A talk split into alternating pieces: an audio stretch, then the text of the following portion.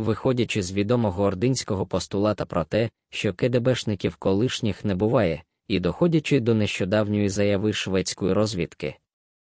Про активізацію шпіонажу у всій російській діаспорі не треба сміятися, це кодло терористів так називають саме шведи, що підтверджує новий постулат про те, що